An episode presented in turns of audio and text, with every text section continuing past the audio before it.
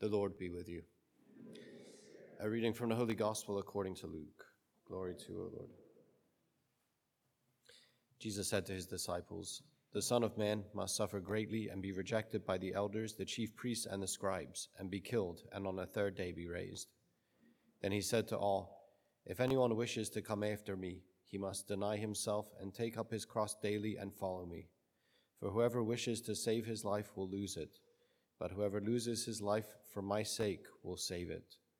What profit is there for one to gain the whole world, yet lose or forfeit himself?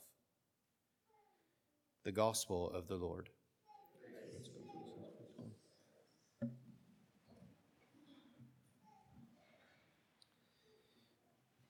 Yeah, it's a good um, start to Lent, um, good uh, kind of framing gospel for us.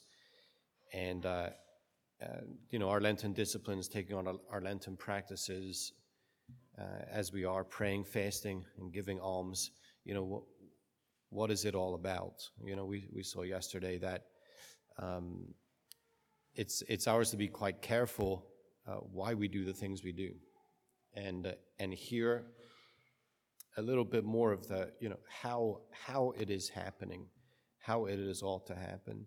Uh, so the sense is, uh, of course, Jesus is, is working uh, with um, what he knows to be uh, renewed humanity. Let's say he, know, he, he knows what God's vision for humanity is. And uh, that vision is that man lives the life of love.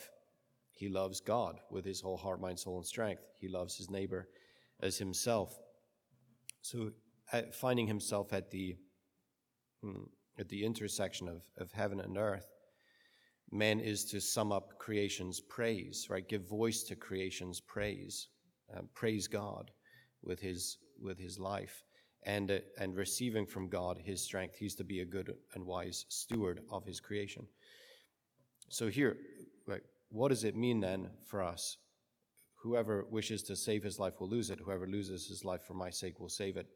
We can follow Jesus into that, into that life, into that renewed, um, that life of renewed humanity, where we're offering ourselves to God in, in praise, uh, totally, wholeheartedly, and uh, that we're pouring ourselves out in His service.